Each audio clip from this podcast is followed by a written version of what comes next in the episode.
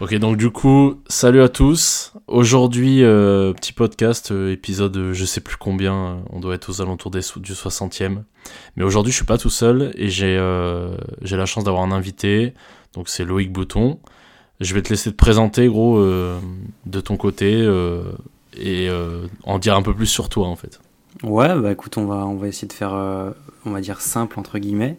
Euh, bah, écoutez, salut à tous. Moi, du coup, Loïc Bouton, comme tu l'as dit, c'est vrai que nous, on se connaît euh, depuis, depuis le collège. Ça, ça me revient, c'est de, depuis le collège qu'on se connaît rapidement. Euh, pour parler de moi, j'ai 24 ans. Du coup, j'étais de l'Auvergne auparavant. Euh, maintenant, du coup, j'ai déménagé sur la côte d'Azur, donc euh, à côté de Nice. Parcours assez atypique, je pense qu'on en parlera euh, avec le temps et durant le podcast. Euh, donc à la fois, euh, autant euh, je suis parti du BTP jusqu'à monter ma boîte à côté dans l'investissement, m'écraser complètement à terre et redémarrer une vie à zéro du coup sur la côte d'Azur et essayer de remonter une petite boîte à l'heure actuelle. À côté de ça, bah, je fais du sport, on va pouvoir en parler aussi, tout ce qui est musculation. J'ai testé aussi une compète, comme tu as pu le voir. Mais ouais, pour parler de moi, on va dire très simplement, c'est un petit un petit peu ça niveau présentation. Voilà. Ok, super. Impeccable. Ben, euh, ben, du coup, c'est cool en fait parce que t'as as vachement introduit des trucs euh, genre giga intéressants, tu vois. Et, euh, et du coup, on va pouvoir, on va pouvoir en parler directement. je, je, voudrais te demander un truc qui va déjà être perso, tu vois. Mais par rapport à, à, à, ce que tu viens de nous dire, en gros, sur le, ce que tu as énoncé, tu vois, j'aimerais que tu essaies de te remémorer, genre, trois événements qui ont été, genre, marquants dans ta vie et peut-être potentiellement des, moments pivots, tu vois, parce que déjà, rien que quand tu parles du côté pro, tu vois, genre tu pars d'un endroit, genre le BTP, pour arriver aujourd'hui à, si je me trompe pas, aujourd'hui tu as un studio de vidéo, c'est ça? Alors en gros j'ai un j'ai pas un studio de vidéo en gros je, je suis euh, actuellement je travaille du coup dans une société donc à l'aéroport de Nice et à côté j'ai ma boîte donc euh, mon entreprise dans tout ce qui va être digital donc tout ce qui va être euh, création de contenu community management vidéaste photographe et euh, design, voilà un petit peu tout ce délire là. Ok. et eh ben écoute, euh, je te laisse euh, bon fouiller un peu dans ta tête parce que je, te prends au dépourvu, tu vois. Mais, ouais, mais non, tu vois, je les, je les ai approximativement déjà, tu vois. Bon, et eh bah, et bah vas-y, je te, je te laisse en parler alors. Euh, bah écoute, le premier que je te dirais, ça va vraiment de, de, de, de loin, ça va être la situation financière de mes parents. Euh, puisque bah très peu le savent, parce que c'est pas quelque chose que je parle sur les réseaux.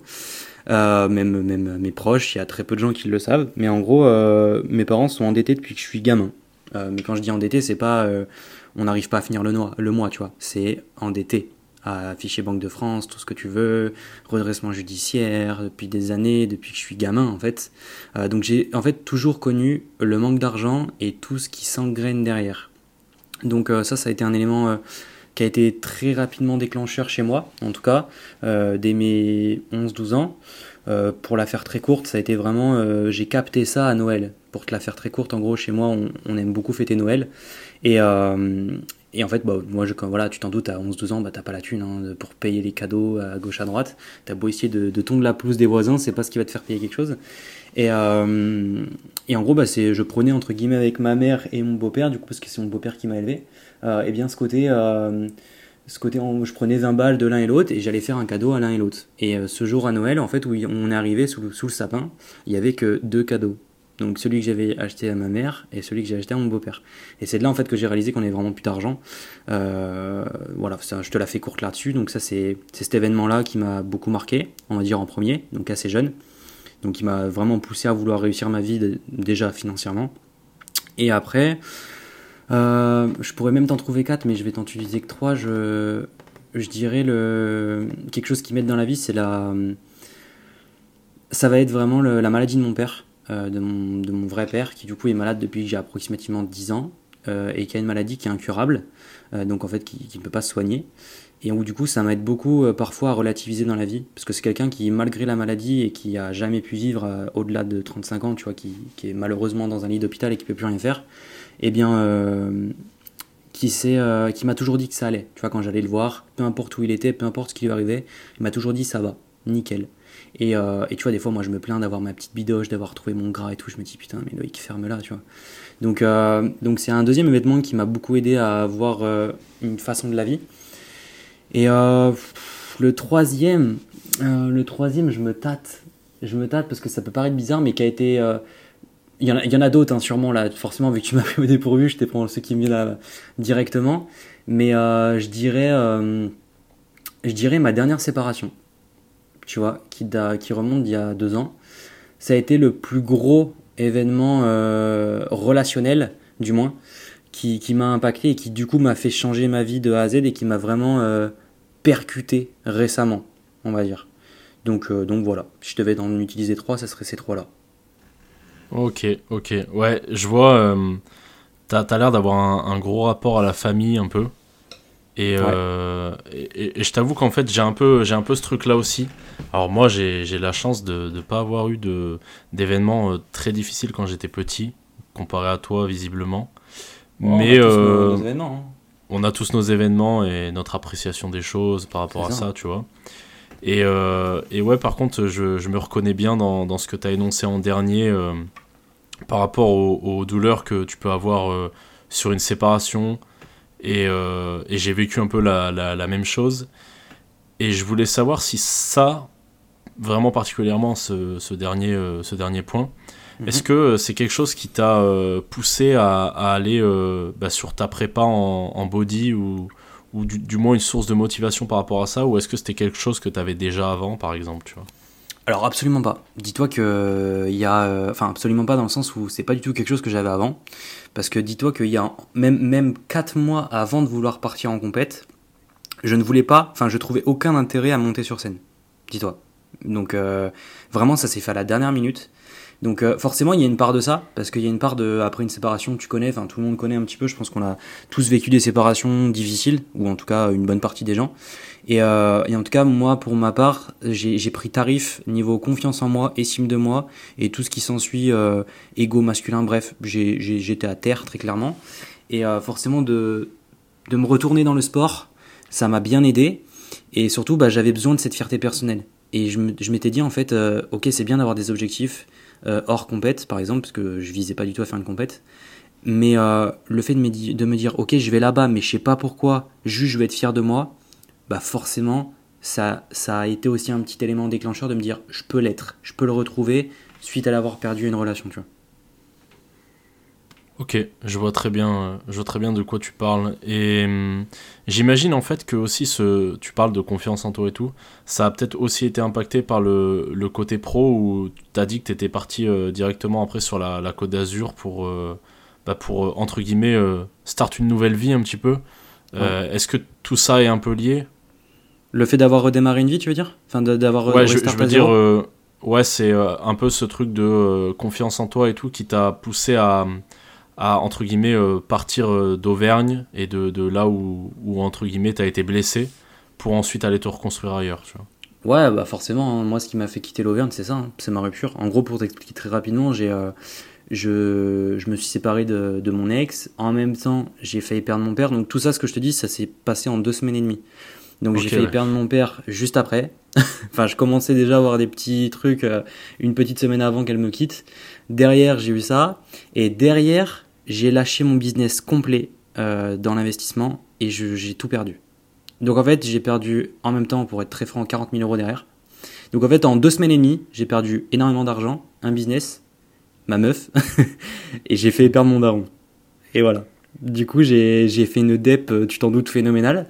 Ouais, bah et euh, j'ai regardé ma mère, j'ai dit je me casse. je m'en vais. J'avais 400 balles sur le compte. Je fais aller, je redémarre ma vie à zéro, je me casse. Et je Voilà. pense euh, des fois c'est c'est ce qu'il faut faire, tu vois. Moi j'ai euh, j'ai vécu le truc, bon, euh, pas, pas, euh, pas dans les mêmes proportions, tu vois. Mais euh, j'ai vécu ce truc-là et c'est vrai que partir et changer totalement de de- de- d'environnement, changer de perspective de vie totalement et, et te, te reset un peu des objectifs, des trucs comme ça, tu vois. Et bah ça aide vraiment à reconstruire totalement le truc. Et, et du coup, je me, je me demandais qu'est-ce qui euh, qu'est-ce qui t'a fait choisir cette destination-là? Pourquoi la Côte d'Azur? Et, euh, qu'est-ce que tu es allé chercher là-bas exactement? Pour être franc, j'y ai pas trop réfléchi sur l'instant T, dans le sens où moi déjà mon objectif ça a toujours été de vivre à côté de la mer, Euh, la mer ou l'océan hein, bien sûr à côté de l'eau.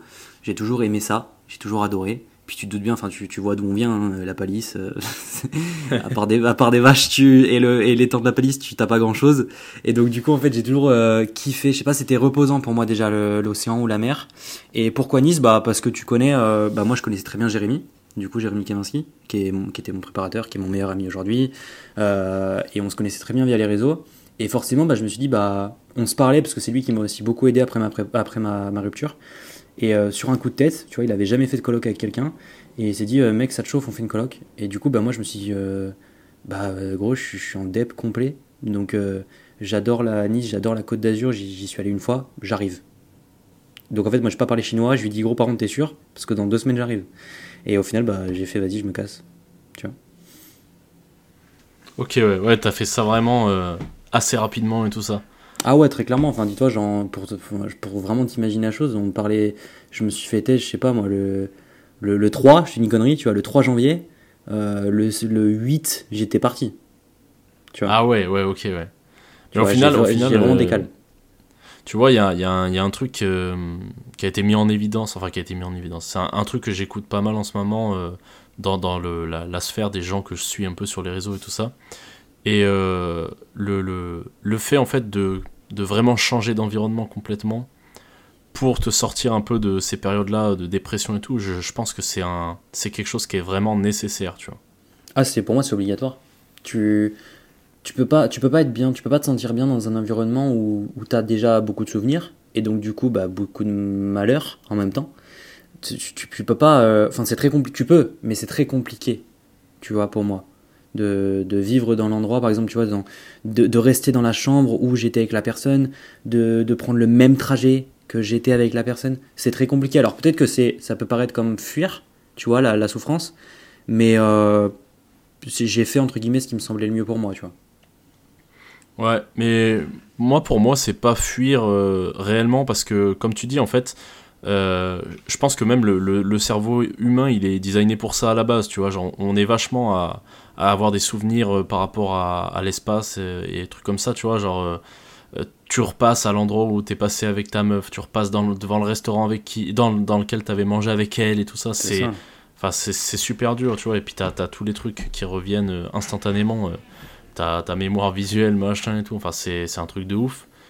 Et, euh, et du coup, euh, je pense que c'est vraiment pas fuir, c'est vraiment euh, bah, essayer de, de, de changer les choses. Parce que je pense qu'il faut prendre conscience aussi que l'environnement, tu vois, il, il va définir beaucoup de choses chez nous. Tu vois, genre, t'as ton éducation quand t'es petit, l'endroit où t'as vécu et tout ça. Et Bien en fait, vu que t'as pas de pouvoir sur l'environnement en lui-même qui t'influence, bah des fois, euh, changer d'environnement pour avoir une nouvelle influence, ça peut être vraiment bon selon moi, tu vois. je, suis pense à- que je c'est suis comme à 100% ça- d'accord. Je suis à 100% C'est comme ça que tu peux au mieux t'en sortir, tu vois. Ouais. Et euh, bon, du coup, euh, on va passer sur la partie euh, vraiment euh, plutôt côté sport. Donc du coup, Mhm. tu me dis donc euh, avec Jérémy, vous étiez assez proches et tout ça, donc lui est, est vraiment dans le milieu du body. Ouais. Et euh, qu'est-ce du coup, comment la décision se prend de, de se dire allez, let's go, je me prépare et je monte sur scène? Bah, très, très long, très long à expliquer, mais en gros, je suis arrivé bah, en 2022 sur euh, Nice, du coup, avec lui en coloc. Euh, forcément, j'avais besoin de me retrouver dans le sport. Moi qui n'a jamais eu un physique qui m'a plu euh, durant toutes ces années de musculation, pourtant je me donnais. Enfin, je, je veux pas paraître, je veux pas faire le mec, tu vois, en mode oui, j'ai une mauvaise génétique, nanana.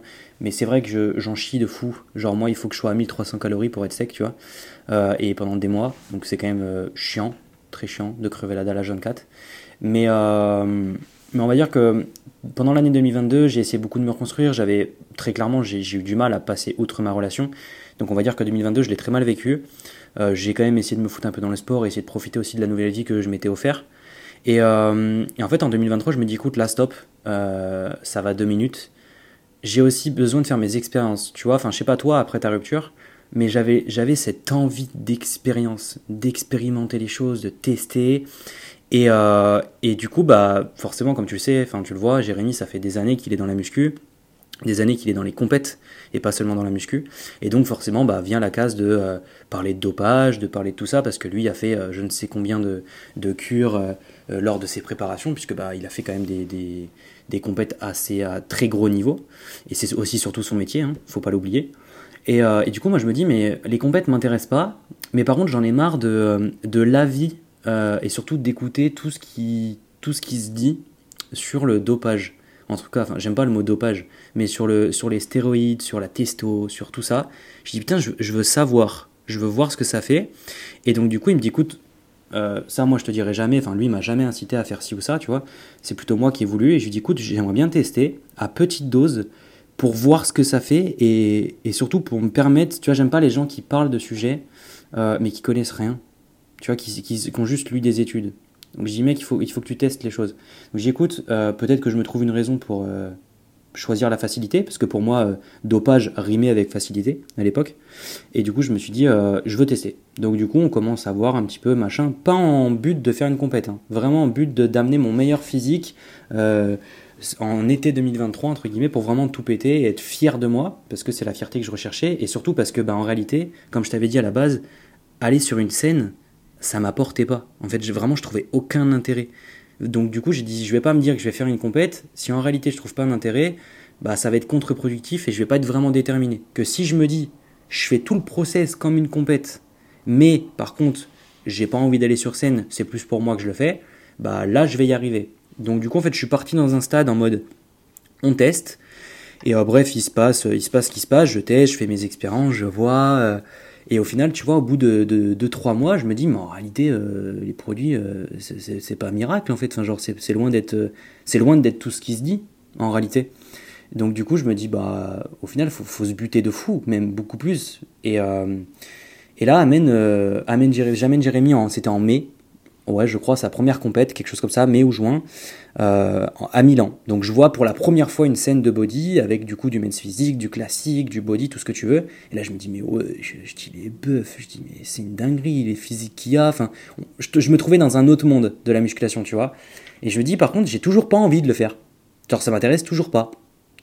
Deuxième compète un mois et demi après, à Cardiff, du coup, je crois que c'est au Pays de Galles, si je dis pas de conneries, ouais. Et, euh, et là, je me dis, putain, euh, je commençais à avoir une belle shape. Tu vois, parce que j'ai jamais été vraiment sec dans la vie. Et je commençais à, à vraiment, enfin, ça faisait un mois et demi que j'étais en décharge-recharge à 1400, 1500 calories. Tu vois, je, je, je crevais littéralement mes morts. Euh, et j'étais en mode, mais putain, euh, au final, j'ai pas leur physique, tu vois. Mais euh, franchement, est-ce que je le tenterais pas pour une expérience? Tu vois, je t'ai dit, j'étais vraiment dans, dans cette année d'expérimentation. après les produits, je me suis dit, écoute, euh, t'entends beaucoup de choses de ah ouais, enfin tu sais, je me prenais pas mal de tacles aussi parce que je l'ai jamais caché.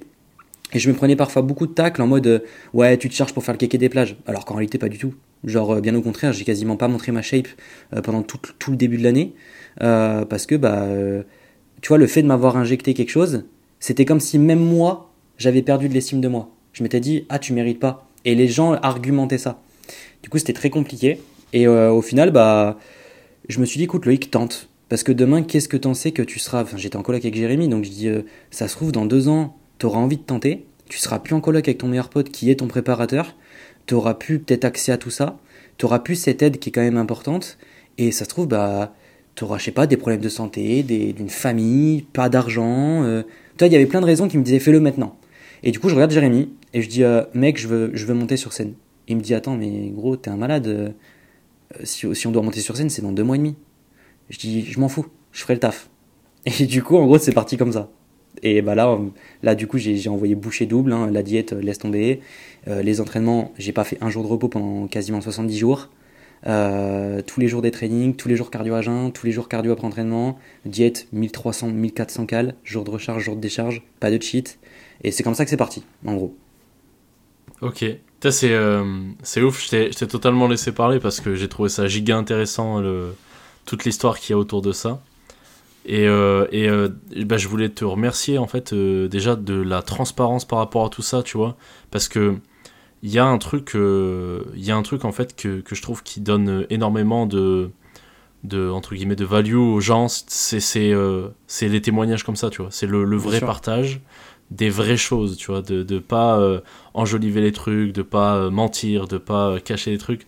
Genre là, tu vois, t'as raconté le truc genre, euh, genre j'y suis, tu vois, genre j'écoute, je suis dans l'histoire, et ça, bah merci beaucoup de, bah, de rien. faire hein. ça. C'est aussi le but des podcasts. top. Je trouve ça intéressant, tu vois, moi, Ouais. les podcasts. Parce que, tu vois, les Bah, vidéos ouais. YouTube, les trucs, les gens coupent et disent ce qu'ils veulent, tu vois. Que je trouve qu'un podcast, surtout comme le tien, c'est tu parles, tu kiffes et tu te prends pas la tête. Tu regardes pas l'heure, tu regardes pas, tu fais pas trop gaffe à ce que tu dis non plus. Tu dis vraiment ce que tu as envie de dire et justement, c'est là où les gens, je pense, qu'aussi se retrouvent dans les podcasts, tu vois. Le côté euh, franc et sincère, tu vois.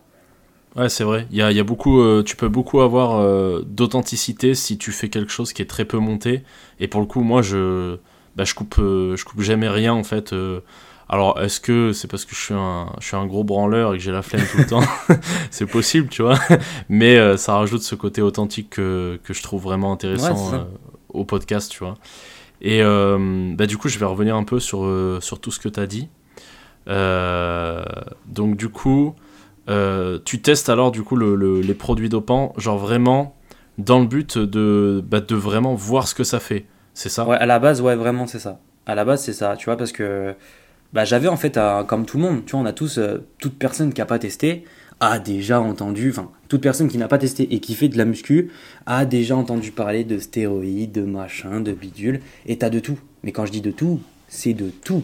Pour euh, vraiment, j'en ai entendu depuis 3-4 ans parler, et vraiment, t'as de tout. Et je me suis dit, mais putain, euh, ça m'énerve de me dire que euh, parce que les gens prennent des produits, ben, de pas savoir vraiment si c'est pour ça qu'il a ce physique ou si c'est parce que est-ce que c'est vraiment compliqué. Enfin, vraiment, tu sais, j'étais dans le questionnement. Et comme je t'ai dit, j'étais dans ma phase de- d'expérimentation. Je me suis dit, bah, teste. Teste. Ça fait quoi? J'ai une bonne santé, j'ai mon coloc, c'est mon préparateur. Euh, puis c'est pas n'importe quel préparateur, c'est un mec qui prend en compte la santé, qui a toujours fait son travail avec amour et non par argent, tu vois. Donc je me suis dit, Loïc, t'es es dans le meilleur moment de ta vie en fait pour le faire. Donc si tu dois le faire, c'est maintenant. C'est pas quand t'auras 30 ans, des gosses, machin, bidule. Non, tu vois, c'est maintenant. Et du coup, c'est comme ça que je me suis dit, vas-y, je teste, tu vois. Ok. Et tu, du coup, euh, genre, je sais pas exactement quel produit tu prenais, si c'était euh, de, la, de la testo ou, ou autre chose. J'en ai pris plusieurs. euh, T'avais plusieurs molécules, ouais. Ok. Et euh, est-ce que tu as, ressenti un impact sur, sur le, ton mindset, les autres plans de ta vie et tout ça Parce que euh, il y a beaucoup, de, y a beaucoup de, trucs qui sont dits par rapport à ça, en mode, euh, bah, par exemple, tu vas avoir des, euh, euh, ce qu'on appelle l'héroïdrage et tout, genre en mode parce que tu as, trop de testo en toi et que tu, tu vas t'énerver pour pas grand-chose ou est-ce que, euh, au contraire, tu as trouvé quelque chose qui te donnait euh, peut-être plus de motivation et tout ça Au final, le- l'effet inverse d'une euh, d'une dépression, quoi? Alors, t'as les deux. t'as les deux et, euh, et ça va dépendre de ce que tu prends. Parce que, bah, comme tout, tu as n'importe. Enfin, il y a des molécules qui, par exemple, n'auront aucun impact sur ton mental. Et par contre, à contrario, il y a des molécules comme le train, qui est la, qui est la plus grosse, la plus forte, qui, elle, a un gros impact sur ton mental. Donc euh, ça, après, tout ce qui est côté chimie, tout ce qui est euh, impact, choses comme ça, moi, base, j'y connaissais rien, comme je t'ai dit, et je faisais full confiance à Jérémy, parce que, ben, après, je crois, une dizaine de compétitions, le mec a une santé parfaite, tu vois. Genre, euh, après analyse de sang, la santé, elle est nickel. Et trouve-moi des mecs dans le body qui ont une santé nickel après euh, 10 compètes, très peu. Pourquoi? Parce que, ben, en France, comme je t'ai dit, la mentalité, elle est pourrie. Euh, désolé du terme, elle est vraiment pourrie sur, euh, sur la muscu et sur le dopage. Parce qu'en France, les mecs, ils se disent Je prends plus de produits, c'est pas grave, ça va combler mon manque de. D'acidité, enfin d'acidité, tout ce qui s'ensuit, tu vois. Les mecs, ils se disent, bon, c'est pas grave si je suis pas trop bien ma diète, euh, j'envoie à balle de produits. C'est très comme ça, la France, à ce niveau-là. Et ça, c'est Jérémy qui me l'a appris. Et du coup, bah, Jérémy m'a fait mon proto, et en fait, en fonction de ce que tu vas prendre, tu vas avoir des effets euh, plus positifs ou négatifs. Pour te dire très clairement, je me rappelle plus de tout ce que j'ai pris, parce que j'ai vraiment fait, c'était ma première cure. Donc c'était vraiment une, bah, une cure de gosse, tu vois. Genre vraiment, euh, quand j'ai quand, quand j'étais euh, quand on a vu un ami euh, à Jérémy, enfin un ami à nous maintenant qui est, préparateur aussi, quand il m'a dit putain tu prends que ça? Et t'as ce physique, j'ai fait bah ouais, enfin je sais pas, moi je tu sais j'y connais rien donc tu sais j'ai fait confiance à Jérémy. Donc j'ai pris testo au début pour tester, testo et et train du coup la, le, le train qui est un, mot qu'on entend beaucoup parler. Et, et la chance que j'ai eue, comme je t'ai dit, c'est que vu que j'étais très bien accompagné avec Jérémy, j'étais au courant, avant de prendre, de chaque aspect négatif que le produit allait m'apporter. Ou positif, bien sûr. Et euh, le train, il m'avait prévenu. Par exemple, le, train, c'est ce qui te, justement, te renferme. Tu deviens un peu un Dark Sasuke. Tu vois, genre, t'es vraiment en mode euh, capuche, casquette et parlez-moi pas. t'es vraiment dans cet esprit-là. Et, euh, là, tu commences à avoir des, vraiment des phases d'énervement. Mais attention, c'est comme tu disais tout à l'heure, est-ce que tu as, vraiment des grosses crises ou quoi? Ça, c'est encore une fois, ça dépend des gens. Euh, c'est comme tout, genre demain, euh, tu as des gens sur l'alcool, ils vont réagir, ils vont être drôles. T'en as, ils vont réagir, ils vont être énervés. Bah, c'est un petit peu pareil mais aussi ça vient de la mentalité des gens. Si t'es un mec qui a un minimum de développement perso, qui prend un minimum un contrôle de toi dans ta vie en général, ou alors t'es un mec qui en a rien à foutre, qui s'en bat les couilles de tout et qui laisse venir comme ça vient, forcément tu vas pas réagir pareil. Donc moi en fait vu que j'étais au courant que tel produit allait me donner tel impact, et eh ben en fait j'étais en mode dans, le, dans la réflexion quand ça m'arrivait. Exemple simple, en voiture. Surtout sur la côte d'Azur. En voiture, je m'énerve très facilement. Et en fait, euh, ici, ils savent pas conduire. C'est une dinguerie. Et du coup, genre, moi, dès que je prenais la voiture, je voyais que mon énervement, mais il venait, mais, mais alors 15 fois plus vite. Si je pouvais, dis-toi, un feu, sortir de la voiture et aller mettre un coup de boule à la personne d'en face, vraiment, si je m'écoutais, c'est ce que je faisais. Mais, vu que j'étais conscient que c'était le produit qui me faisait surtout ressentir ça, et ben j'étais en mode tranquille. Loïc, souffle, et ça va bien se passer. Donc tu as plein d'aspects positifs et négatifs. Par exemple, le train, ça va te donner de la force. Donc euh, forcément, bah, tu vas avoir de la force, tu vas, euh, avoir de l'énergie, euh, c'est un petit peu tout ça, tu vois. Donc tu as, un peu de tout, on va dire. Ok. Et donc du coup, du coup, prise de produit, j'ai bien aimé, tu as apporté une nuance qui, qui est qu'il y a pas mal de gens qui se dopent en fait pour combler justement soit un manque d'assiduité, soit pour faciliter entre guillemets le travail euh, en, boostant en gros leur, euh, leur corps quoi. Et, euh, et c'est vrai que j'aime bien cette approche là de au final le produit dopant c'est quoi? C'est un produit qui te permet d'aller plus loin dans tes performances. C'est pas un produit qui permet de te faciliter la chose à la base, tu vois. Et c'est vrai qu'il y a beaucoup de gens qui oublient totalement ça. Euh, et, ouais, du coup, en, étant bien suivi, euh, ouais, je pense que c'est nettement plus safe et tout déjà. Et, euh, et ok, ok, ok. Ah, moi, je l'aurais jamais fait. Coup, je l'aurais jamais bah fait si j'étais tout seul, tu vois. Et, et, tu reviens, enfin, je reviens vite fait sur ce que tu as dit sur, quand, quand tu as relancé sur l'assiduité et tout. Demain, fait prendre des produits à n'importe quel mec qui, qui se dit que, que, les produits c'est magique, il va être très déçu. Parce que moi, en réalité, après 5 ans de muscu, l'année et surtout la période où j'en ai le plus chié dans ma vie côté muscu, c'est sous-produit. C'est là où j'en ai le plus chié. Donc oui, j'ai amené une shape de fou et je suis très fier de moi. Bon, malheureusement, je l'ai plus.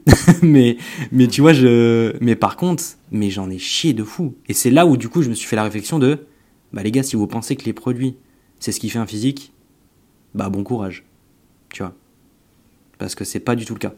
Genre ça va t'apporter certes de la rondeur, donc tu vas avoir un physique beaucoup plus rond, tu vas avoir un, on va dire une facilité plus de force, et tu vas récupérer plus facilement. Mais mec, par contre derrière, tu dois t'entraîner deux fois plus, tu dois suivre ta diète au gramme près deux fois plus, tu dois te donner quatre fois plus. Enfin, tu vois, c'est, il y a tout ça, tu vois, derrière aussi à prendre en compte. Ouais, je vois très bien. En fait, ça vient vraiment euh, comme plutôt un soutien à un entraînement et une préparation plus rude plutôt que euh, un cheat code quoi. C'est vraiment ouais euh, c'est ça. après forcément hein, tu fous tu fous une god génétique de la testo et un peu de traîne bah, c'est bon. Tu, tu, vois ça va dépendre aussi des gens tu vois. Tu prends les god génétiques que tu vois aujourd'hui avec les réseaux sociaux voilà. Tu, tu, mets un peu de traîne c'est enfin tu mets un peu de testo le mec a même pas besoin de se forcer plus forcément le mec réagit cash tu vois et déjà naturellement il a une shape de zinzin. Donc forcément oui ça va dépendre de plein de profils. Mais, mais souvent tu vois quand tu fais des compétitions et c'est ce que j'ai remarqué c'est que tu fais souvent partie des mecs qui n'ont pas des belles génétiques de base et qui ont du coup euh, qui doivent vraiment se donner et qui du coup se disent ok il faut vraiment que bah t'as pas juste milieu tu vois t'as pas cette vie tranquille. Tu te dis ok faut que faut que j'envoie à masse. Et ça c'est Jérémy aussi qui me l'a pris. Il m'a dit tu regarderas t'as très peu de god génétiques qui vont faire de la compète c'est surtout des mecs qui de base euh, en chient de fou et qui se disent non il faut que j'aille à l'extrême pour euh, pour être fier de moi et, montrer de quoi je suis capable tu vois c'est surtout comme ça Ok, je vois. Et hum, ton avis par rapport à ça, toi, je, parce qu'en gros, bon, euh, moi, et, évidemment, je suis, euh, je suis euh, nati, tu vois, parce que bah, quoi qu'il arrive, j'ai j'ai des objectifs dans le sport à côté et, et de toute manière j'ai pas prévu de, de, me doper un jour. Mais quel est ton avis en fait sur tous les gens qui parlent de entre guillemets limites naturelles? Est-ce que tu penses, euh, enfin quel est ton avis par rapport à ça? Pour toi, il y a, vraiment une limite naturelle ou euh, tu as une autre philosophie sur la question? Je t'avoue que c'est complexe parce que bah déjà, tu vois, je, je suis pas coach, je suis pas coach, je suis pas quoi que ce soit. Euh, j'ai juste mon expérience dans la muscu. Et moi, la seule chose que, enfin, en termes de limite naturelle, on va dire que déjà, on n'a pas toutes la même. Ça, c'est une réalité. Euh, la muscu pour moi c'est ce qui, ça te montre totalement l'injustice et la, la, la différence qu'on a tous euh, aujourd'hui entre, entre chaque personne on va dire en parlant, parlant purement physique hein, euh, là-dessus tu vois moi j'ai des potes à moi mec ils ont pas de diète ils s'entraînent trois fois par semaine le mec était quasiment comme moi alors que j'allais monter sur scène alors que moi je m'entraînais 7 sur 7 j'avais 1300 calories dans le corps une heure de cardio par jour et euh, le mec montait sur scène avec moi, limite, tu vois, si je le foutais à côté de moi. Donc, euh, limite naturelle, déjà, elle est pas pareille pour tout le monde. Et euh, mais je sais pas, j'aurais pas un avis vraiment très tranché sur le fait de, de quand est-ce, combien de temps, quand est-ce qu'on l'atteint. Tu vois, sur ça, c'est, je pense, vraiment perso. C'est propre à chacun, je pense. Ok, ok. Parce que du coup, moi, j'ai. Mais... Bah, bah, moi, j'ai un peu une mentalité bisounours par rapport à ça pour certains, tu vois, parce qu'en fait, euh, euh, si tu veux, je suis toujours parti du principe, euh, pour ma part, parce que à, la base, mon sport, depuis tout petit, en fait, dans ma famille, on était beaucoup dans le cyclisme. Mhm. Et le, je me rappelle, à l'époque, ça, non? Ouais, c'est ça, exactement. Ben, Jusqu'à mes 17-18 ans, on va dire, j'étais j'étais vraiment là-dedans. Et après, je suis parti plus côté sport de force, muscu et euh, jusqu'à arriver au football américain euh, qui n'a rien à voir, tu vois. Mais euh, du coup, bah, ayant été bercé en fait toute mon enfance dans un sport qui souffrait énormément en fait du dopage par les accusations, par les affaires qui sortaient de temps en temps, et puis par le milieu lui-même, hein, parce qu'en fait, même dans le milieu amateur, tu, tu, tu, les vois les gars qui euh, qui n'ont pas d'asthme et qui prennent euh, de, la ventoline. Euh, enfin, tu vois, tous les moyens étaient bons pour certains de, de, pour avoir de meilleurs perfs. Et après, tu voyais aussi les mecs qui génétiquement étaient monstrueux. Tu vois, il y a des gars, bah, tu, tu, tu, le voyais très bien. Tu vois, j'ai un exemple en tête, c'est qui est, qui, est, pro aujourd'hui, qui est un mec d'Auvergne, c'est Rémi Cavagna, tu vois. Et j'ai eu le même entraîneur que lui. Et ce gars-là, en fait, ils se sont rendus compte qu'il y avait un truc qui, qui clochait, tu vois, sur, euh, sur des entraînements tout simples, tu vois, avec des cardiofréquences mètres. Et en fait, naturellement, euh, le mec avait, un, avait une fréquence cardiaque qui était largement en dessous de tout le monde. Et c'est dans ce sport-là, en fait, euh, plus, ton plus ton cœur monte doucement, entre guillemets, par rapport aux autres, et plus, en gros, tu as de la marge pour utiliser plus d'oxygène et être plus performant, tu vois. Il y a plein d'autres trucs qui rentrent en compte. Mais tu vois, il y a des mecs qui, naturellement, ont euh, des avantages génétiques, c'est évident. Et comme tu le disais, euh, bah, la muscu, ça fait partie des, des enfin le body euh, particulièrement, fait partie des sports où tu le vois très vite parce qu'en fait, bah, déjà... physique. Hein. Ouais, tes insertions musculaires, la, la façon dont laquelle t'es fait, tes os, tout, tout, tout va impacter le truc et va, va répondre ou ne pas répondre à des critères sur lesquels tu es jugé en compète. Donc c'est évident que ça joue énormément. Après, euh, comme je disais, moi j'ai eu la vie, euh, enfin j'ai eu la vie, j'ai la vision bisounours, c'est-à-dire que pour moi, euh, je pars du principe que, mis à part quand un mec te l'avoue vraiment en face et tout, genre comme par exemple toi tu, tu, tu me dis voilà j'ai pris des produits, tu vois, moi je pars du principe que il n'y a pas de produits, tu vois, il y a, y, a, y a, des mecs bon, qui sont tout le temps dans l'inverse, je sais, et en même temps c'est normal avec les réseaux aujourd'hui T'as des mecs qui disent qu'ils sont totalement natis et puis euh, bah, un jour il y a un truc qui tombe. Euh, tu vois, je pense à Liver King par exemple. Le mec qui te dit qu'il est naturel pendant, euh, pendant 10 ans et puis un jour il y a un mec qui, qui lâche la liste des produits qu'il prend, tu vois. Mais ouais, moi j'ai un peu cet avis là de. pour moi, il n'y a pas vraiment de limite naturelle. Il y a peut-être une limite à la réflexion et à la limite à, à quel point tu t'es investi dans le truc.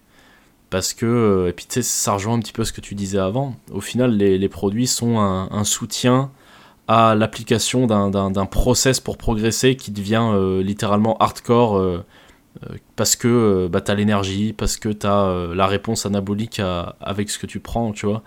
et pour moi, en fait, la, la limite naturelle, elle n'a pas vraiment d'existence. Et je, rejoins un mec que je suis beaucoup en ce moment, c'est Lucas Guif, tu vois. Et lui dit la, la, limite, elle n'est pas naturelle, la limite, elle est dans la réflexion. Tu peux toujours améliorer des choses, tu peux toujours faire des trucs en plus, mais ta limite réelle, c'est euh, réfléchir à comment tu vas t'organiser, qu'est-ce que tu peux améliorer, qu'est-ce que tu peux changer, tout ça. Et je suis vraiment, euh, je suis vraiment dans cette vision-là des choses où j'essaie d'être, euh, bah, entre guillemets, positif sur la chose et pas me dire oh putain, j'ai pas la bonne génétique, ou oh putain, je suis pas dopé donc j'aurais jamais ce physique-là. Non, je suis plus dans le truc de et eh, si j'ajoutais une petite série en plus sur les pecs, est-ce que j'aurais des meilleurs pecs Tu vois, genre je suis plus dans ce truc-là. Ouais, mais t'as raison, t'as raison de fou. D'ailleurs, t'as un, un, physique incroyable, mec. Hein, j'ai dû te le dire une ou deux fois déjà, mais. Bah, merci beaucoup. bête de physique, hein, gros. Euh, genre vraiment, t'es rond, t'es sec. Euh, franchement, moi, même moi, quand je regardais ton physique, dis-toi, quand j'étais du coup en compète, je me disais, mais putain, genre j'étais en mode, putain, moi je prends des produits, lui ça se voit qu'il en prend pas parce que bah, du coup, moi qui en a pris, moi qui en ai pris, bah tu sais, j'ai ce recul tu vois, j'ai ce recul de je sais qu'est-ce que tu vas voir sur le physique. Après, des fois, euh, selon ce que le mec il prend, tu vois pas, tu vois. Mais mm. j'ai ce recul de voir qui, par exemple, bah, tu vas le voir principalement dans les épaules. Je sais pas si tu te rappelles de ma shape de compète un peu visuellement, mais j'avais les épaules rondes. Genre vraiment, c'est une dinguerie. Et sauf bah, ça, ça, tu vois, sachant que c'est une zone qui prend, t'arrives justement là-dessus, bah tu vois un mec qui prend des produits souvent à ça. Même si des fois, par contre, tu, tu peux en avoir qui en prennent, qui ont des épaules éclatées, tu vois. Et inconsciemment, tu peux avoir des mecs avec des très bonnes insertions, des très bonnes épaules, euh, qui n'en prennent pas, et qui du coup sont limite soupçonnés de, de non nati, tu vois. Donc, euh, donc non, franchement, moi quand je voyais ta j'étais en mode, ah ouais. Et tu vois, je le regarde beaucoup en ce moment, euh, Lucas, du coup, je le, regarde beaucoup. Et moi, tu vois, avec tout ce qui se passe sur les réseaux, j'ai un avis un peu tranché.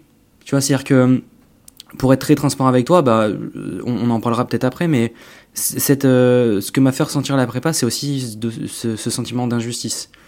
Euh, comme je te disais, j'ai un pote à moi qui a une shape, mais gros, de, zinzin. Les insertions, le mec, il est, il est incroyable. Insertion au niveau du ventre, il prend zéro fat. Le mec te prend du muscle au calme. Euh, il a quasiment pas de diète. clavicule large, épaule en point fort. Pas du tout pec en point faible pas du tout dos non plus, point fort bras, tu fais oh gros, euh, il est où ton problème? Genre tu vois, t'es en mode euh, qu'est-ce qui se passe? Euh, Le mec, aucun produit, rien. Et, je t'ai dit, il a amené quasiment le même physique que moi. Et je me dis, mais putain, je dis. Et tu sais, tu vois, j'en ai beaucoup parlé avec Jérémy, qui lui, du coup, ça fait des années qu'il est dedans, des années qu'il tabasse. Et il me dit, il me dit, mec, tu peux pas, tu peux pas vaincre la nature non plus. Il m'a dit, je te dis pas ça en mode euh, on prend la facilité, on se charge, parce qu'on sait très bien que c'est pas la facilité. Mais, euh, mais c'est en mode tu peux pas vaincre non plus ce que tu ne peux pas vaincre. Il me dit, regarde, toi, tu as les clavicules courtes, t'auras beau tabasser la largeur de dos, la largeur d'épaule, tout ce que tu veux, prendre les produits que tu veux. Un mec qui a les clavicules larges, épaules larges, euh, épaules en point fort, il te niquera quand même. Et du coup, t'es en mode, bah, je tabasse, du coup, j'essaye un peu d'avoir cette, euh, cette notion-là cette année. Du coup, c'est en mode ok. Je, là, je suis retrouvé à un stade nati. Du coup, même si, même si tu as déjà pris des produits, euh, là, j'ai plus rien. Tu vois, ça fait 4 mois, j'ai, enfin, c'est quasiment 5 mois, j'ai rien. J'ai fait mes analyses de sang, tout est nickel. Je suis un nati niveau santé, je suis pareil que lui. Et donc, du coup, je me dis ok, là, on repart et on essaye de ramener une belle shape, mais en acceptant les choses que je ne peux pas changer. Par exemple, je te prends un 40 cm de tour de bras sur moi qui a une taille épaisse et une, cage thoracique épaisse, ça rendra pas du tout pareil qu'un 40 cm de bras qu'un pote de, à moi a, qui lui a le ventre très fin et la taille très fine. Tu vas croire qu'il a du 50 cm de tour de bras, tu vois. Donc euh, l'attrait visuel, des fois, il est aussi, euh, il est aussi frustrant. Donc euh, donc c'est vrai que c'est un, un, sujet qui reste complexe, on va dire, surtout qu'avec les réseaux aujourd'hui, tu vois toutes les codes génétiques. Tu vois, tu vois, tu vois que ça. D'ailleurs, tu vois quasiment que ça sur les réseaux, hein, principalement.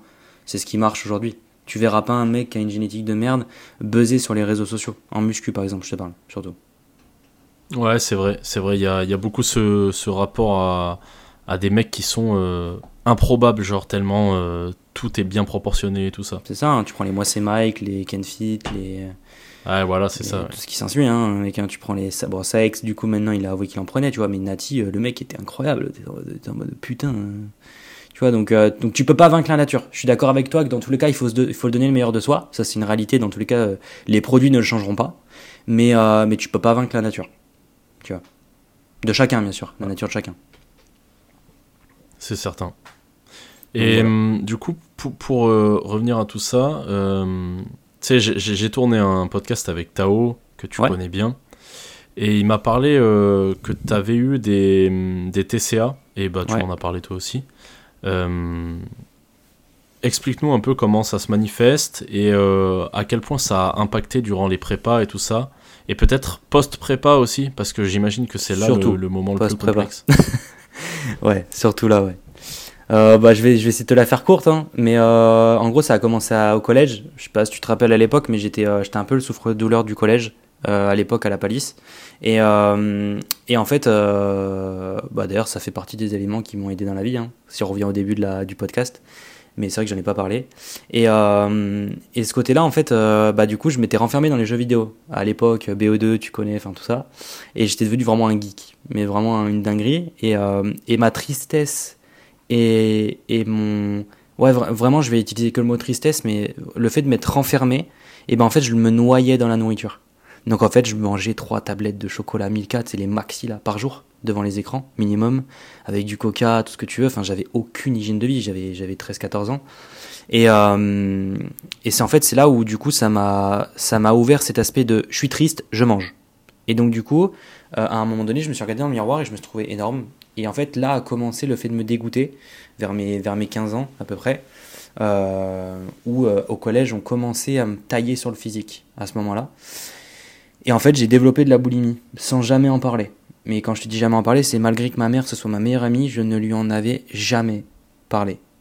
Et donc du coup, euh, bah, je mangeais, je me goinfrais, donc ça fait, en fait, je me privais. Le soir, je pétais un plomb, je me goinfrais, et j'allais me faire vomir.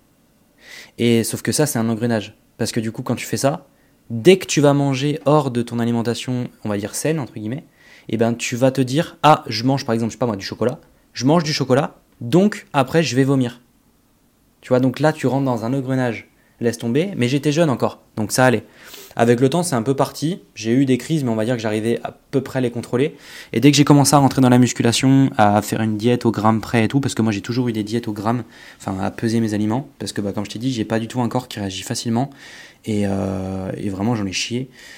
Et, euh, et du coup, bah forcément, je me privais, tu vois. J'étais obligé de me priver pour avoir un, semblant d'abdos, tu vois, euh, malgré avoir un peu, un peu la bidoche tout le temps. Et du coup, bah, à chaque fois que je craquais, et ben ça partait en crise. Sauf que bah, à chaque crise, j'allais me faire vomir. Ou alors, bah, je faisais autre chose, je, trouvais des solutions. Et je, supprimais tous mes autres repas de la journée, par exemple, tu vois. Donc en fait, tu rentres dans un engrenage, mec, à te punir à chaque fois. Donc en fait, ça fait, je suis une diète, je craque, je craque, donc je suis pas fier de moi, donc je vais vomir, donc je me dégoûte, donc je vais compenser, et donc derrière, bah, quand j'ai compensé au bout de quelques jours, la crise revient, et tu vois, ça fait un cercle, et ça revient. Donc c'est très complexe, et euh, là où ça s'est bien déclenché, mais où j'ai réussi quand même à pas mal le tenir, ça a été en prépa, euh, sur mes, bah, mes, deux, mois et demi euh, de, de purement prépa, tu vois, où j'avais décidé de monter sur scène. À ce moment-là, j'ai crisé qu'une fois. Ça m'est arrivé qu'une fois, alors que pourtant, mec, j'étais quand même à 1300 cal, tu vois, 1300, 1400 calories. On parle de. J'étais sous, enfin j'étais, enfin j'étais moins alimenté qu'une femme normale, pour, te dire, une femme de, de 50 kilos, tu vois. Donc, euh, donc du coup, je, forcément, ça m'a amené à être privé. Mais vu que j'avais l'objectif de la compète et que j'avais les produits derrière, je me disais Loïc, tu peux pas tout niquer. Donc ça m'a maintenu. J'ai fait qu'une crise une fois que j'ai euh, que j'ai du coup rattrapé. Euh, mais par contre, en post-prépa, ça m'a créé un déséquilibre astronomique. Ce qui fait que bah, les gens se rendent pas compte, mais en fait, tu t'es tellement privé et t'as tellement amené ton corps dans les retranchements. Parce que vraiment, hein, on pourrait en parler pendant une heure et demie, mais de, la, de mec de la prépa, tu vois, je pourrais dire tellement de choses. Mais euh, mais il y a tellement de choses à faire et à savoir. C'est pour ça déjà qu'il faut être très bien suivi. Mais, euh, mais tu t'es tellement privé niveau glucides. Mon corps n'avait plus de glucides en fait. Genre, euh, j'avais même pas d'énergie pour marcher les trois dernières semaines. Je me levais, je tournais de la tête. Et donc du coup, bah, ah, dès, dès qu'en fait tu lâches la compète, dès que tu te dis ok c'est bon, c'est passé, ton cerveau il pète un plomb. Il est en mode c'est bon frérot, tu peux y aller. Donc t'as beau euh, maintenir, te dire non je peux pas niquer mon physique machin, dès que t'as goûté à quelque chose qui est du coup plus des asperges et du colin, et bah du coup ton cerveau il te dit vas-y. Et là bah ça a amené des crises, ça a amené des crises à manger euh, du 3 kg de sucre, enfin des, des, des, du Milka, des gâteaux de partout, mais des, des, kilos, tu vois, de bouffe malsaine pour derrière retourner me faire vomir, compenser avec du cardio, du cardio me priver de glucides la journée. Et ça, c'était mon post compète. Donc du coup, euh, j'ai très mal vécu le poste, malgré avoir été très bien suivi. Euh, et après, bah, ça m'en a amené une dernière où là, c'était à New York, enfin le dernier mois, où là, du coup, euh, bah, j'ai quasiment pu contrôler. Je contrôlais vraiment plus rien. Je partais en crise sur crise sur crise sur crise, et j'ai détruit ma shape. J'ai détruit tout ce que j'avais construit quasiment, tu vois. Donc, bah, du coup, après, t'es plus fier de toi et c'est quelque chose de très complexe que là, du coup, j'essaie de régler. Mais comme je dis tout le temps aux gens, quand on a vraiment de vrais TCA, pour moi, on les règle pas. On les règle jamais on apprend juste à vivre avec et à essayer de les contrôler un petit peu. Mais tôt ou tard, ils reviennent quand même, tu vois. Ok, ouais, je vois. Ouais, c'est vrai que de la façon dont laquelle tu en parles, ouais, c'est vraiment le cercle vicieux. Et, euh, et ouais, en fait, tu, tu le subis et c'est. T'as une seule solution, c'est essayer de le gérer au mieux, quoi. C'est ça, après, t'as différents types de TCA. Hein. complexe. C'est ça, t'as différents types de TCA, tu vois. Moi, surtout, ce qui arrive au, Enfin, ce que je remarque, c'est que les TCA arrivent souvent aux gens qui sont un petit peu fat, tu vois, qui ont, ou qui en tout cas euh, galèrent à perdre du poids ou de la graisse. Parce que du coup, tu arrives dans cet aspect de, d'être privé et donc de manque. Par exemple, quelqu'un qui va avoir besoin de 5000 calories par jour à bouffer et qui galère à manger, il va galérer à avoir des crises de TCA, tu vois. En gros, c'est pas principalement lui qui va en être touché, tu vois. Ouais, c'est plus dans l'autre sens où. Euh, voilà, c'est plus dans l'autre sens que t'es touché. Ok, ok. Ben, en tout cas, euh, c'était intéressant d'avoir ton témoignage par rapport à tout ça et, euh, et surtout par rapport au body parce que c'est vrai que bah, je pense que c'est pas les gens qui ont le, qui ont le plus l'occasion de s'exprimer par rapport à tout ça. Et du coup, c'était giga intéressant. Maintenant, je voulais passer. Ouais, il y, en a beaucoup qui partagent pas aussi, ouais, c'est vrai. Ouais, c'est ça, parce que même moi, un de ces mecs, hein, qui, des mecs qui parlent qui sont chargés, mais ils te disent le quart de ce qu'ils prennent, tu vois. C'est un milieu qui est très compliqué, on va dire. Du coup, je voulais euh, qu'on parte euh, niveau. Euh, qu'on parle un petit peu plus de. Comment dire De, de l'aspect peut-être business, peut-être vie perso. Mhm. bien sûr. Et, et peut-être de, de, cet équilibre que tu as entre bah, le sport euh, ton business parce que du coup, euh, donc là, si j'ai bien compris, tu es en mode, euh, tu as un emploi d'un côté et de l'autre mhm. côté, tu as ta boîte à toi, c'est ça? C'est ça, ouais, mon auto-entreprise, ouais.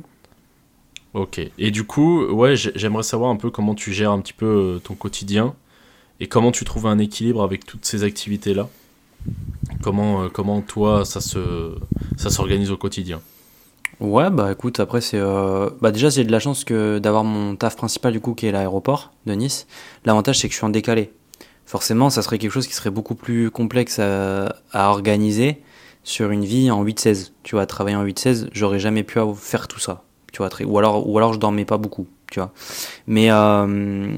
mais après, je pense que c'est juste de l'organisation. Si je peux te donner un exemple type, tu vois, si par exemple je suis du soir au travail, bah je vais me lever le matin, je vais faire mon cardio à euh, bah après c'est comme tout, hein, l'habitude de faire tes repas, donc tu, pendant que tu fais le cardio, tu fais cuire à bouffer, euh, tu fais autre chose, pendant que tu lis tes 15 minutes, tes, tes, petites 15 minutes de lecture, bah tu fais chauffer à bouffer en même temps, tu essayes d'optimiser le temps parce que bah t'as 24 heures comme tout le monde, tu vois.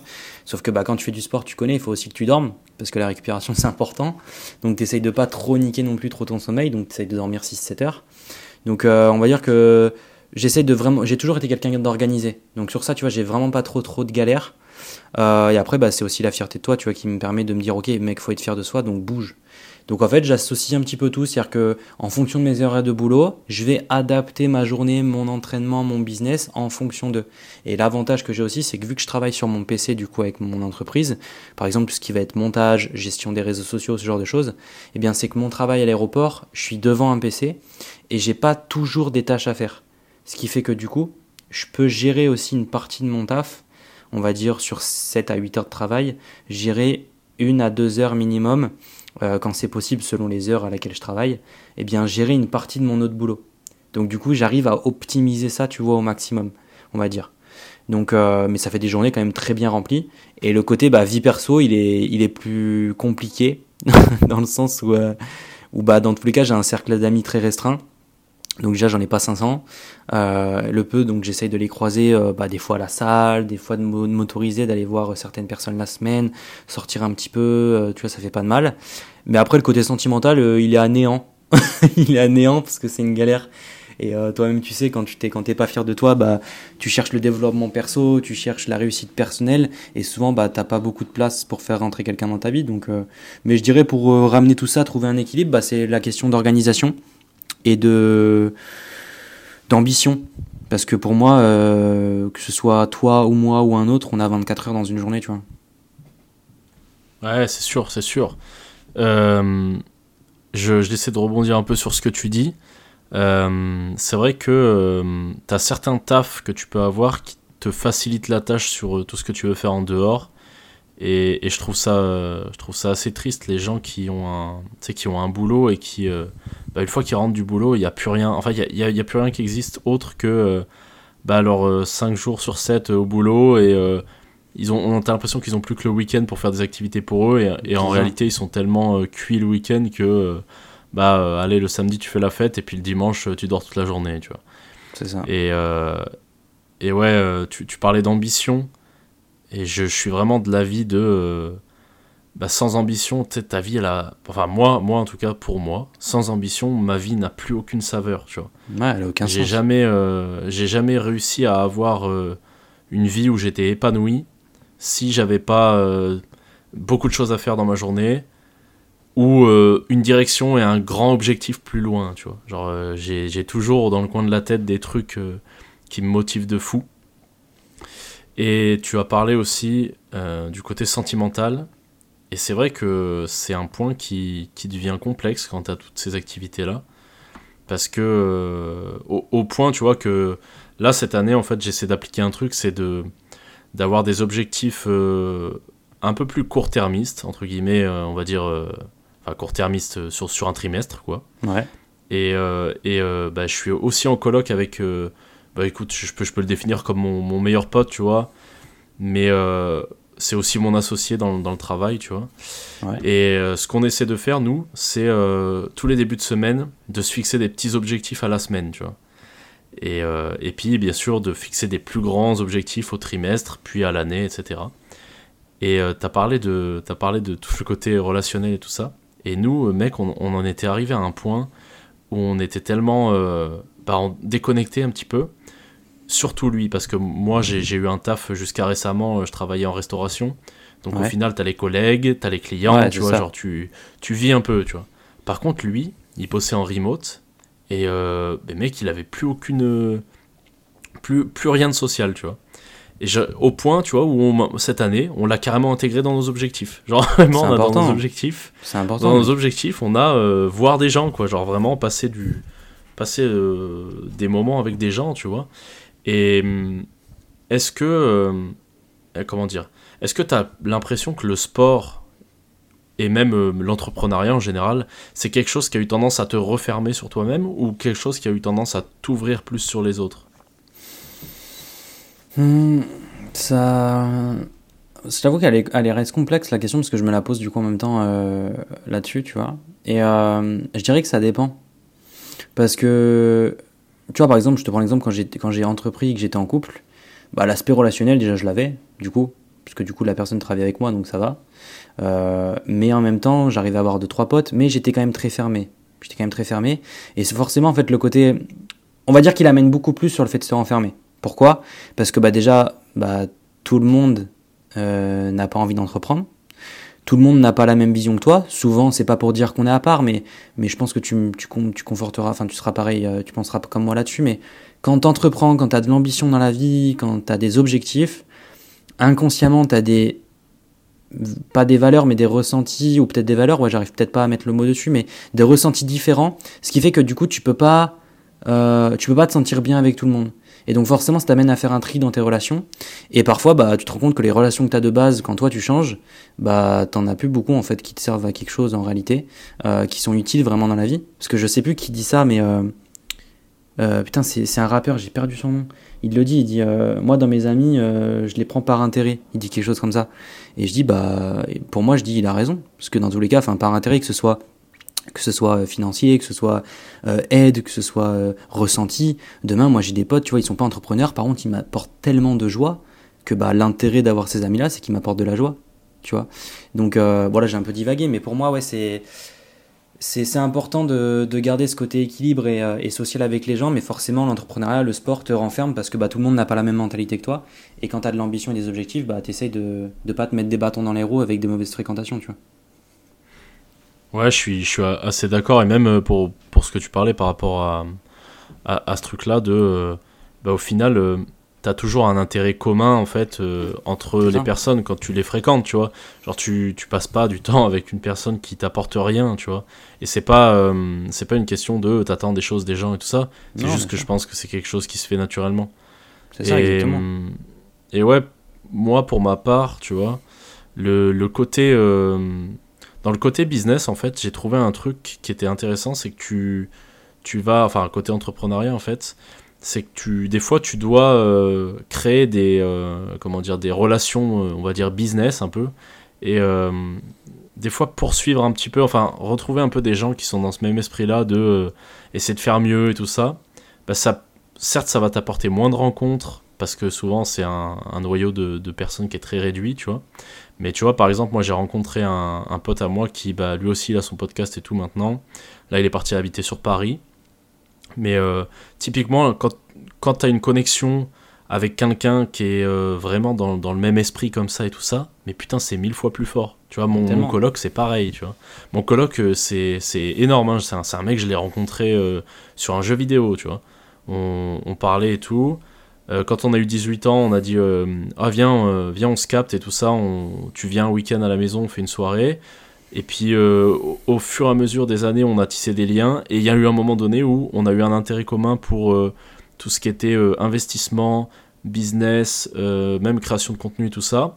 Et là, on, s'est rejoint, on s'est mis à habiter ensemble pour, bah, pour justement pousser dans ces domaines-là à deux, tu vois.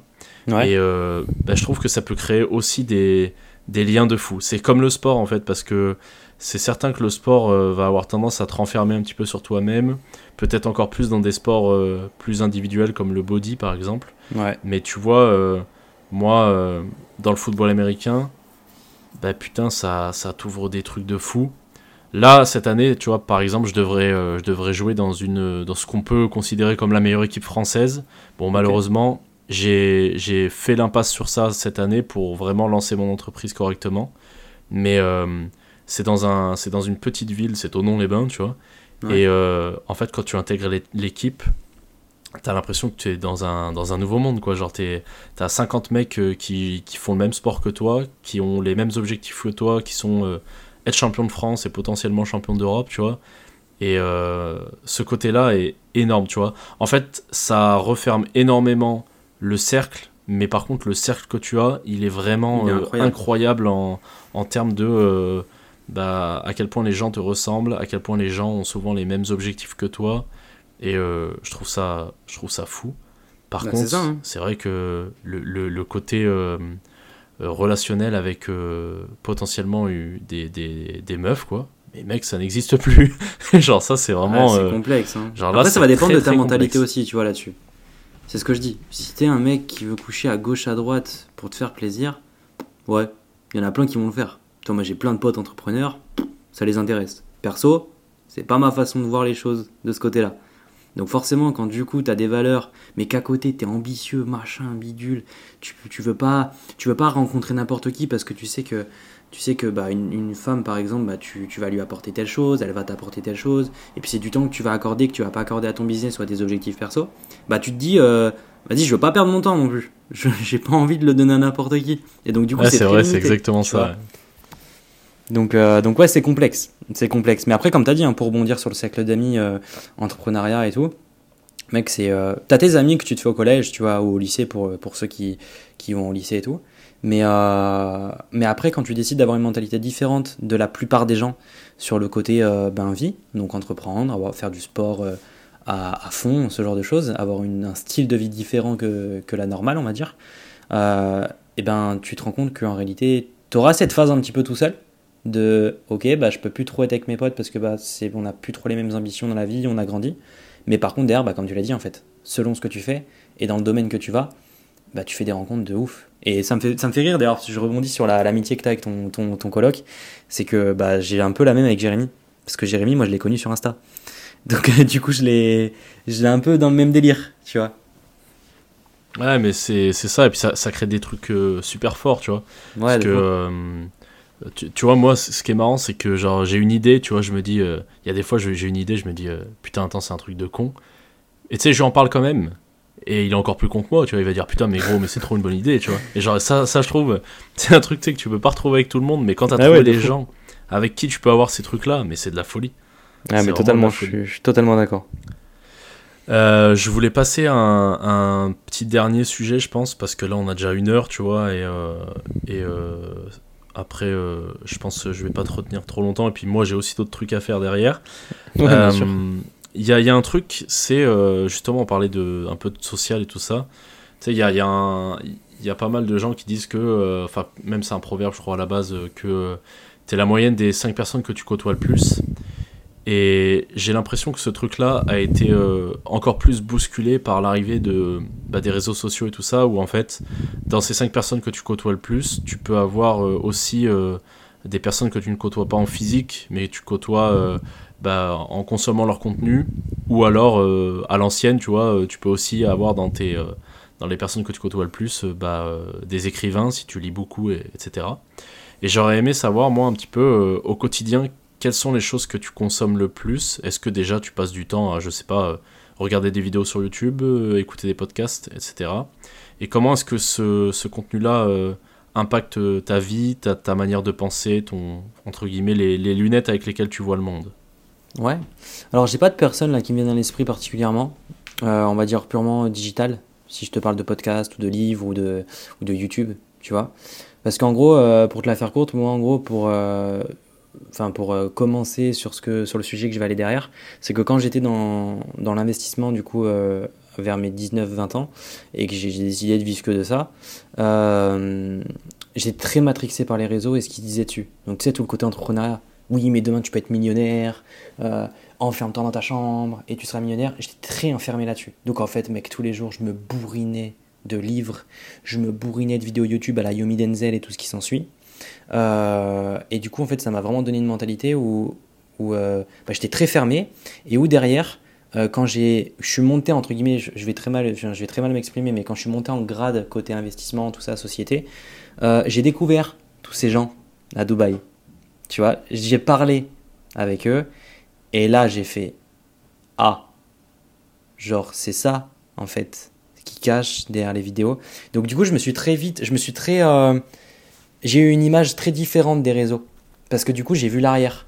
On va dire pas tout le monde, bien sûr, mais d'une bonne partie qui est très visible. À style Yomi Denzel, Théophile Hélier tout ce qui s'ensuit. Et du coup, je me suis dit, putain, en fait, c'est ça les mecs. Je dis, mais euh, c'est faux. C'est, enfin, j'aime pas, tu vois. Et donc, du coup, je me suis très vite retiré des, de YouTube, de tout ça.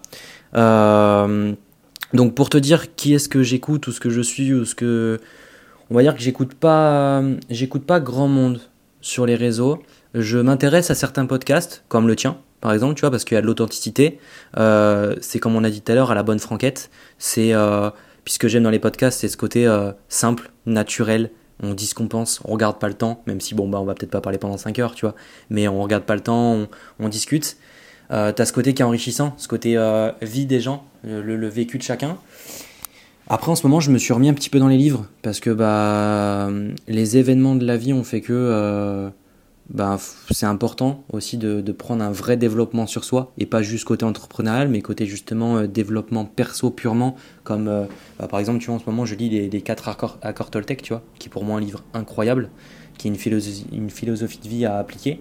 mais je m'enrichis surtout des gens, comme je te disais dans les podcasts, comme de mon meilleur pote, Jérémy en fait, je me nourris du vécu de chacun en analysant comment ils réagissent, comment ils font, comment ils pensent et qu'est-ce que ça déclenche dans leur vie.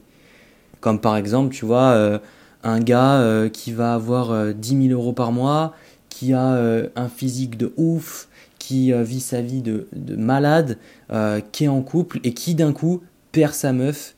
Comment, il réagit à la vie, ou alors je sais pas, dans ses relations, il faute, il fait de la merde, comment il réagit, qu'est-ce qu'il va lire derrière, qu'est-ce qu'il va appliquer pour aller mieux. Donc en fait, j'analyse un petit peu tout ça, tu vois, et c'est plutôt de ça que je me sers, perso, pour euh, voir aussi comment moi je peux améliorer ma vie. Mais la relation que j'ai avec Jérémy, par contre, m'aide énormément. Parce que c'est comme si, tu vois, c'était un grand frère qui avait deux ans de plus que moi.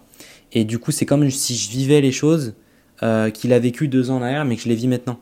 Et donc, du coup, je m'inspire aussi beaucoup de, de ce qu'il peut faire, mais avec ma façon de voir les choses. Je sais pas si tu m'as suivi, et si je me suis trop perdu.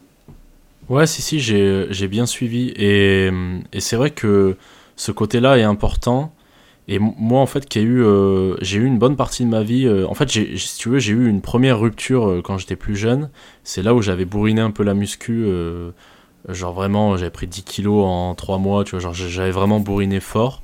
Ouais. Et à ce moment-là, en fait, j'ai eu l'impression de vivre un peu ce que tu vis avec Jérém, mais moi, c'était plus via euh, le, le, le- comment dire le, le digital que je le vivais. C'est-à-dire que euh, j'allais regarder des mecs qui, qui, euh, qui postaient euh, des vlogs et tout ça, mais très authentiques. Tu vois, c'était à l'ancienne, bah, encore lui, tu vois, mais Lucas Guif à l'ancienne, c'était le mec qui te partageait des trucs, genre vraiment un peu perso, un peu toute sa vie.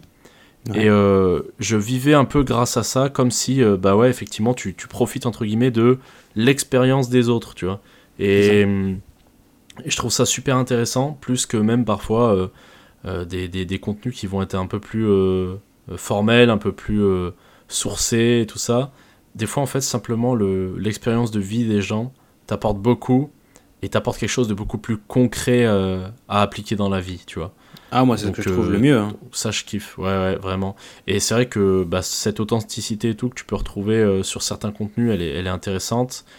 Et côtoyer des gens qui ont vécu des choses, c'est encore plus intéressant, tu vois. Genre que. euh, J'aime bien, tu vois, genre des. Tu vois, c'est un exemple à la con, hein, mais. euh, enfin, c'est pas vraiment un exemple à la con, c'est un exemple comme un autre. Quand je travaillais en, restauration, euh, j'avais un collègue de taf qui avait euh, la cinquantaine, tu vois. Et, et c'est un mec, en fait, qui a. Tu sais, il avait vécu pas mal de choses et tout ça. Et il y a des fois au boulot, mais je, je parlais avec lui pendant 3 heures et j'avais l'impression qu'on avait bossé pendant 20 minutes. C'est tellement, tellement ce mec a vécu des choses et il te raconte et tout ça. Et puis c'était vraiment un- une bonne personne, tu vois. Genre, j'aimais trop parler avec lui.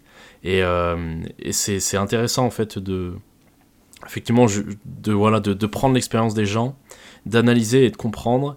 Et puis même avec eux, des fois, parce qu'il y a, y a des gens après euh, qui sont plus ou moins dans, dans, dans ce processus d'introspection et qui vont te dire, bah voilà, j'ai agi comme ça à ce moment-là, mais euh, euh, tu vois, euh, t'as 30 ans de moins que moi, ben fais pas ça, tu vois, c'est de la merde et tout, tu vois. C'est intéressant de les écouter. Je voulais revenir sur un truc que t'as dit juste avant. T'as dit, ouais, les. les t'as vu un peu l'arrière de. Enfin, le, le- entre guillemets, les, les dessous de tout ce côté entrepreneuriat et tout ça, Théophile Eliette, machin et tout. Et euh, c'est quoi le, truc là-dedans, en fait, qui t'a qui a l'air de t'avoir repoussé un petit peu de ce milieu-là? Euh, bah déjà en fait tu vois sur les réseaux enfin je pense que, que tu as aussi je pense un peu consommé ce style de contenu. Euh, tu vois très vite cette mentalité de charbonne comme un malade enferme-toi tu vas gagner des millions si tu te donnes à fond profite pas de la vie tu vois c'est très fermé c'est en mode boss boss boss boss boss boss boss boss. Ça te parle pas d'équilibre ça te parle pas d'équilibre ça te parle pas de valeur ça te dit pas que les mecs ils ont arnaqué des centaines de millions d'euros à des gars ça te dit pas les coups foireux qu'ils ont fait ça te dit pas en fait tout ce qu'ils ont fait pour vraiment monter là-haut, tu vois. Et en fait, moi, quand j'ai vu tout ça, j'ai dit, bah en fait, les gars, euh, c'est facile en fait de, de, de dire que t'as fait des millions alors que t'as escroqué tant de gens et qu'après tu mets des choses bien sur internet et les gens achètent les choses bien et donc du coup tu parais pour quelqu'un de bien. C'est facile en fait de montrer ça, de montrer ci. Puis c'est facile de dire aussi que tu pars de zéro alors qu'en réalité t'avais 100K sur le compte bancaire, tu vois.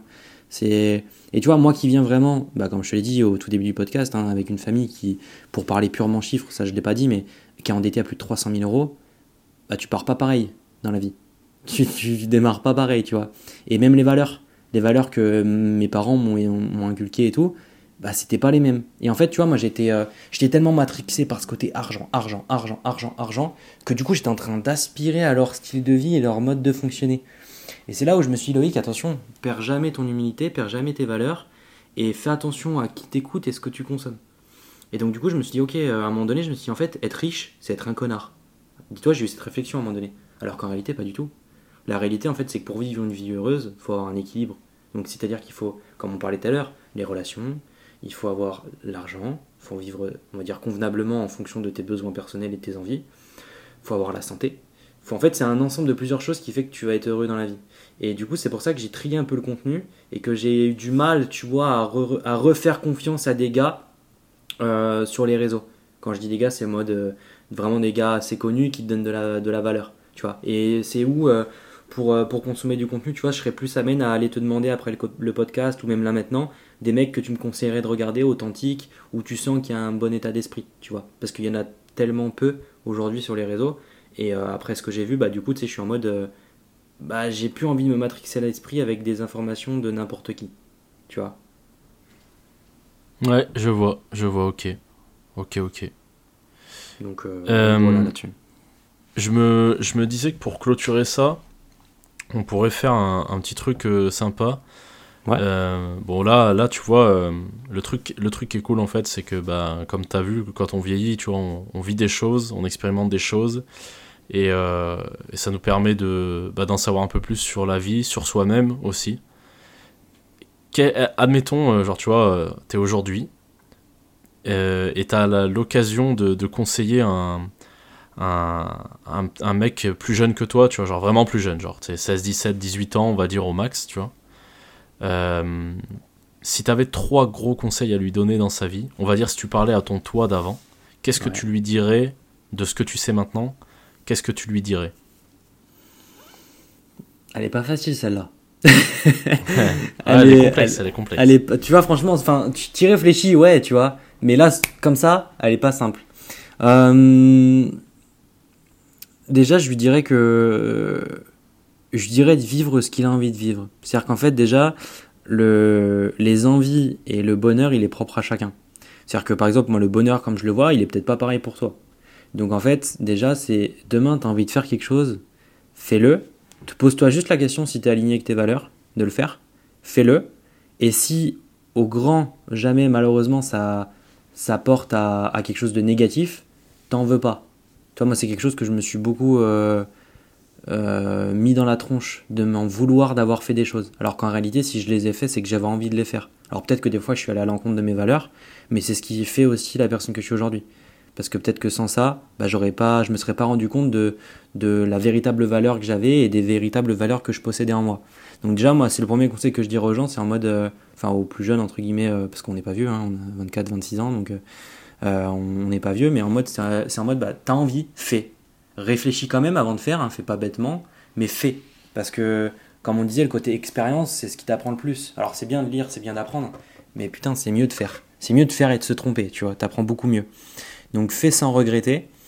Euh, après le deuxième, c'est le premier qui m'est venu à l'esprit, mais attends, le, deuxième et le troisième, je suis en train de les chercher en même temps.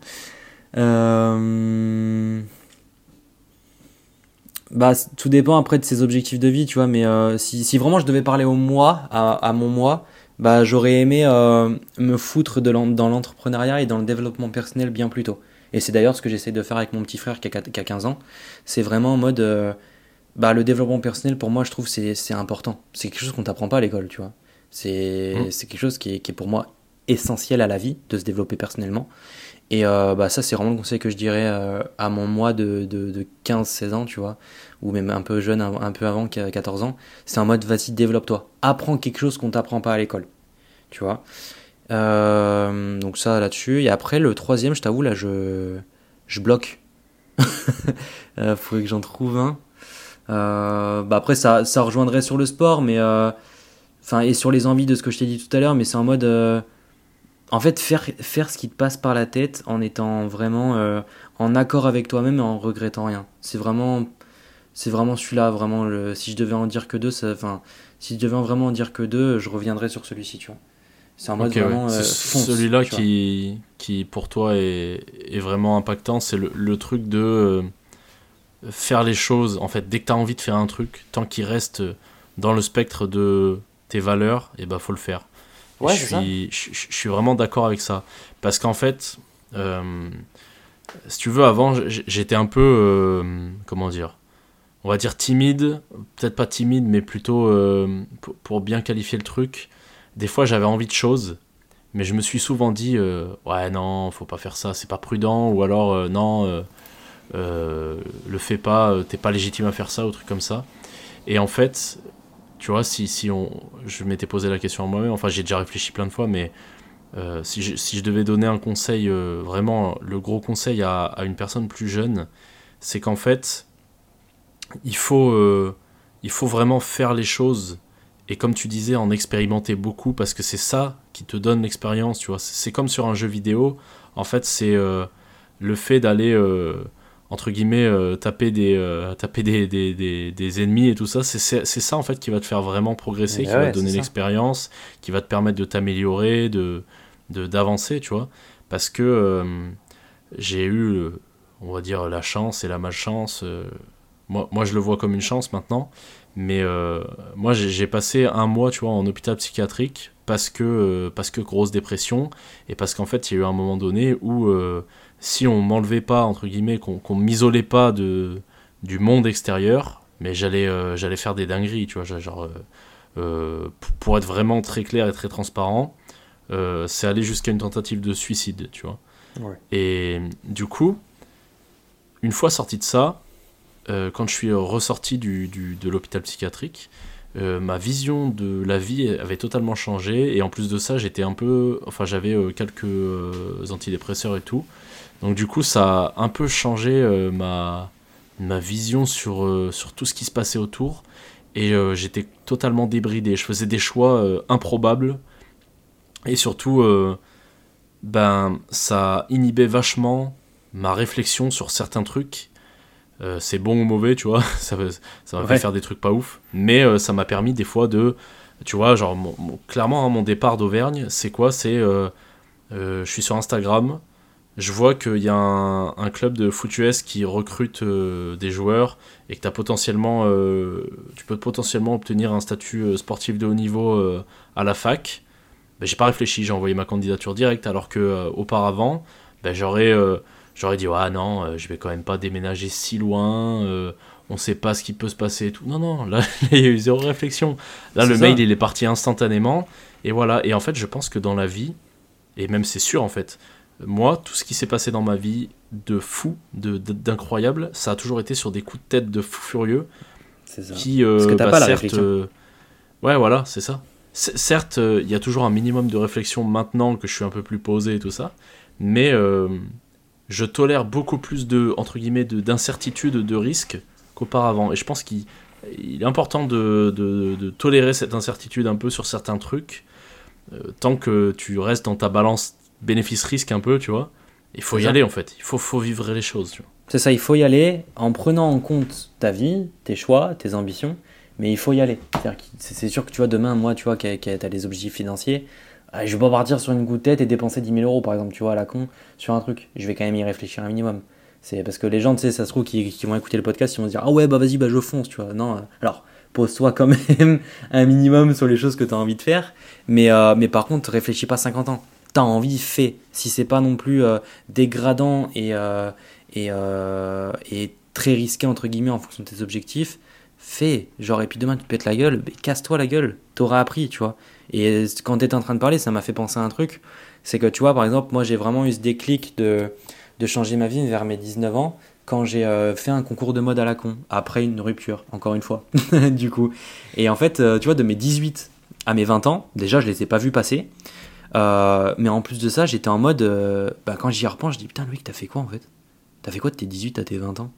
Euh, Et après, je me rappelle un petit peu, je me dis Mais en fait, le jour où j'ai vraiment bougé mon cul, c'est quand je me suis fait tège et que bah, j'ai testé un concours de mode à la con, alors que ben, j'avais jamais fait de mode, j'avais jamais mis de costume de ma vie. Et à partir de ça, ça m'a ouvert des portes. À partir de ça, ça m'a dit Ah bah putain, tu peux faire autre chose. Ah putain, tu peux tester euh, un autre métier. Du coup, ça m'a emmené dans le commerce. Du coup, le commerce, je me suis pété la gueule. Mais du coup, ça m'a ouvert dans l'investissement. L'investissement, je me suis écrasé la gueule. Mais du coup, ça m'a ouvert l'esprit sur plein de choses. La vie, les finances, comment ça se passe. Donc, c'est ce que tu disais tout à l'heure. Et moi, c'est ce que je kiffe du coup à t'entendre parler. Quand tu l'as dit, tu as dit. Euh, j'ai écrit le mail et il est parti. Tu vois, je me suis pas posé 500 questions. Tu vois, je l'ai fait. Et c'est ça, je trouve, qui est essentiel. Genre, putain, on a. Il y a tellement de choses à vivre dans la vie, tu vois, donc faut faire des choix un minimum intelligents, mais putain, t'as peur, fait. Et je sais pas, toi, quand t'en parles peut-être parfois avec ta famille ou avec des gens, mais il y a tellement de gens, moi je vois, même dans ma famille, hein, qui ont peur de faire et qui du coup s'empêchent de vivre des choses. Je me dis, mais putain, la vie, elle est trop courte pour que tu aies peur, en fait, de faire quelque chose que tu as envie de faire. Le regret, pour moi, est beaucoup plus douloureux que l'échec d'avoir fait. Ah, c'est vraiment ça. Hein. C'est vraiment ça. T'as vraiment résumé le truc. C'est exactement ça. Donc, euh, donc ouais, ça c'est. Je pense que si on devait retenir un conseil des trois que tu m'as demandé de dire, que du coup j'ai pas dit j'en ai dit deux, mais euh, le premier serait le premier, enfin le seul serait celui-ci pour moi. Genre vraiment putain fait. Genre. Euh, mais voilà, faut, faut quand même avoir un équilibre, tu vois, parce qu'il y en a des fois ils réfléchissent vraiment pas, mais mais faut avoir un équilibre, mais mais faire. Et puis, euh, moi, cette année, ce que j'ai remarqué, pour finir là-dessus, c'est la peur. Enfin, je sais pas toi, mais euh, moi, cette année, en tout cas, depuis ma prépa, enfin, avant ma prépa surtout, euh, je me nourris de la peur. C'est con, hein, dit comme ça, hein, mais, mais j'arrive à, comprendre et faire la différence entre une peur intelligente et une peur, une peur dangereuse. Et en fait, la peur intelligente, bah, je vais vouloir aller la chercher. Tu vois, dans, plein de domaines. Hein. Par exemple, les filles, le business, euh, les voyages, tu vois, par exemple, cette année, euh, j'ai besoin de me sentir vivant après ma compète. Parce que bah, la compète, c'est bien, t'as un physique de fou, de zinzin, mais, euh, mais par contre, tu te prives de beaucoup de choses. Et en fait, du coup, bah, derrière, là, je me dis, oh putain, mec, tu parles pas anglais, tu t'es, une quiche là-dessus. Bon, je suis assez indépendant, mais je dis, vas-y, casse-toi trois jours à l'étranger, tout seul. Mais tout seul. Genre, fais un resto chic, tout seul, va, prends l'avion, tout seul, va dans un hôtel, tout seul à l'autre bout du monde, et vois ce que ça fait. Mais tu vois, euh, il y a de ça deux ans en arrière, j'aurais dit non, putain, dépenser 400 euros dans un week-end, euh, mec, c'est pas intelligent, 400 euh, euros, tu pourrais les investir et gagner 4000, tu vois. Là, je me dis, hé, hey, j'investis, je vis ma vie, je travaille, fais. Vis, parce que demain, tu sais pas, t'as une meuf, t'as des gosses, t'as un truc machin, tu pourras plus le faire. Donc fais, tu vois. Ok, je vois. Donc, euh, conseil principal, fait. Voilà, c'est juste ça. Voilà, on va terminer là-dessus. c'est vraiment ça. Fait. et, ben, écoute, euh, ben, merci d'avoir été là. Merci d'avoir pris le, le temps de bah, d'échanger de fou. Et euh, ça me fait penser à un truc. Tu m'as en privé, tu m'as dit que potentiellement tu vas peut-être lancer ton podcast. Ouais, tu m'as, bah, pour être transparent, déjà, bah, déjà, merci à toi, parce que merci à toi de m'avoir proposé l'invitation. Franchement, je t'ai dit, moi, je, c'est vrai que j'avais jamais trop fait gaffe à les, aux stories et tout, et c'est quand tu l'as fait avec Tao que du coup, je me suis grave intéressé à ça. Je me dis, oh, putain, je dis un podcast, moi, que ça fait un moment en plus que, que, j'ai envie de m'y intéresser. Puis en plus, bah, t'es un gars du, qu'on se connaissait vite fait au collège, donc tu vois, je me dis, vas-y, lourd, je regarde, j'écoute. Et, euh, et en fait, là, il y a trois jours, enfin, quand tu m'as relancé dessus, genre vraiment, c'est ouf. Moi, je crois vraiment aux coïncidences, tu vois. Mais avant que tu me relances, en fait, euh, peut-être trois heures avant, j'étais en train de marcher pour aller au taf, à faire mon NIT et tout, et je me dis, mais putain, euh, je trouve ça tellement puissant de, un podcast, parce que tu dis, euh, comme on a dit tout à l'heure, l'authenticité, les choses que tu as envie de dire. Je me dis, mais pourquoi t'en fais pas un Parce qu'en plus de ça, t'as aucun but. Enfin, moi perso, je le fais, je recherche rien. Je, je recherche juste le fait de partager. Et du coup, je me dis, putain, enfin un truc que je pourrais faire sans attente, par pur plaisir. Et du coup, bah, ça m'a fait rire parce que trois heures après, tu m'as renvoyé un message en me disant euh, Bah, mec, c'était toujours chaud, on, on, fait le podcast et tout. Je fais Bah, mec, bien sûr que oui, je suis chaud. Donc, euh, non, franchement, euh, là-dessus, tu vois, tu, tu pourras dire que tu m'as, on va dire, inspiré de, d'en faire un aussi.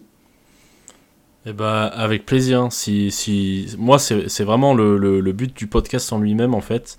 À la base, c'était un défi perso. C'était me dire Voilà, je suis, je suis capable. De, de, de, de créer un truc de toute pièce comme ça. Et euh, ensuite, là, cette année, je veux vraiment rediriger ça vers un truc, euh, euh, comment dire, comme un espèce de journaling que j'ai chaque semaine, tu vois. Et de temps en temps ponctué par des invités comme toi, tu vois. Et bah, ce que j'essaie, c'est d'avoir des invités qui ont vécu, qui ont fait des choses pour pouvoir les partager. Et ouais, le, le côté partage est trop important, tu vois. Parce que c'est le pour moi, le, ce côté partage-là, c'est le, le, truc de pendant une heure, tu vas écouter un podcast et en fait, tu vas mettre euh, le, entre guillemets, les yeux de quelqu'un d'autre pour voir le monde, tu vois. C'est un truc que je kiffe euh, vraiment. Euh, Il y a des podcasts comme Les Bâtisseurs, où tu as des invités des fois. moi, j'aime bien écouter aussi des podcasts où tu as des gars.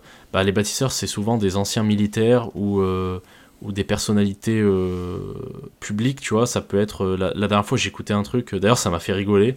La dernière fois, j'ai écouté euh, un interview, enfin un podcast avec un ancien cycliste professionnel qui a un certain âge, tu vois, qui a pris sa retraite maintenant. Et l'autre jour, bah à Noël, je vais chez mes parents et mon père était en train de regarder le même podcast, tu vois. Et je me suis dit, putain, c'est fort, le podcast peut vraiment toucher beaucoup de gens. Euh, et, c'est un truc dans, dans, qui, est vachement pratique parce que, bah, comme tu disais à l'instant, tu marches, t'écoutes ça. Tu vois, il n'y a, a, pas de vidéo à regarder, il n'y a rien. Tu peux juste poser ton téléphone, avoir euh, juste ça dans les oreilles et, et euh, profiter du truc, tu vois. Donc, c'est aussi pour ça que j'ai créé ça, c'est parce que le, le support, je le trouve trop intéressant. Ah ouais, de fou, je Et, et ben écoute, on va, on va s'arrêter là. Je. Je partagerai ton podcast si tu en crées un. Euh, il sera directement pubé ici. Eh ben, merci d'avoir euh, merci d'avoir euh, d'avoir accordé ton temps parce que bah, merci à toi mon bah, gars. comme je t'ai dit hein, merci à toi pour la proposition et, le temps accordé aussi hein, c'est mutuel donc puis c'est fait avec plaisir en tout cas. Et eh bah super. Et eh ben, écoute je vais arrêter l'enregistrement là donc je dis au revoir à, à toutes les personnes qui nous ont écoutés pendant maintenant 1h25 salut à tous. Allez ciao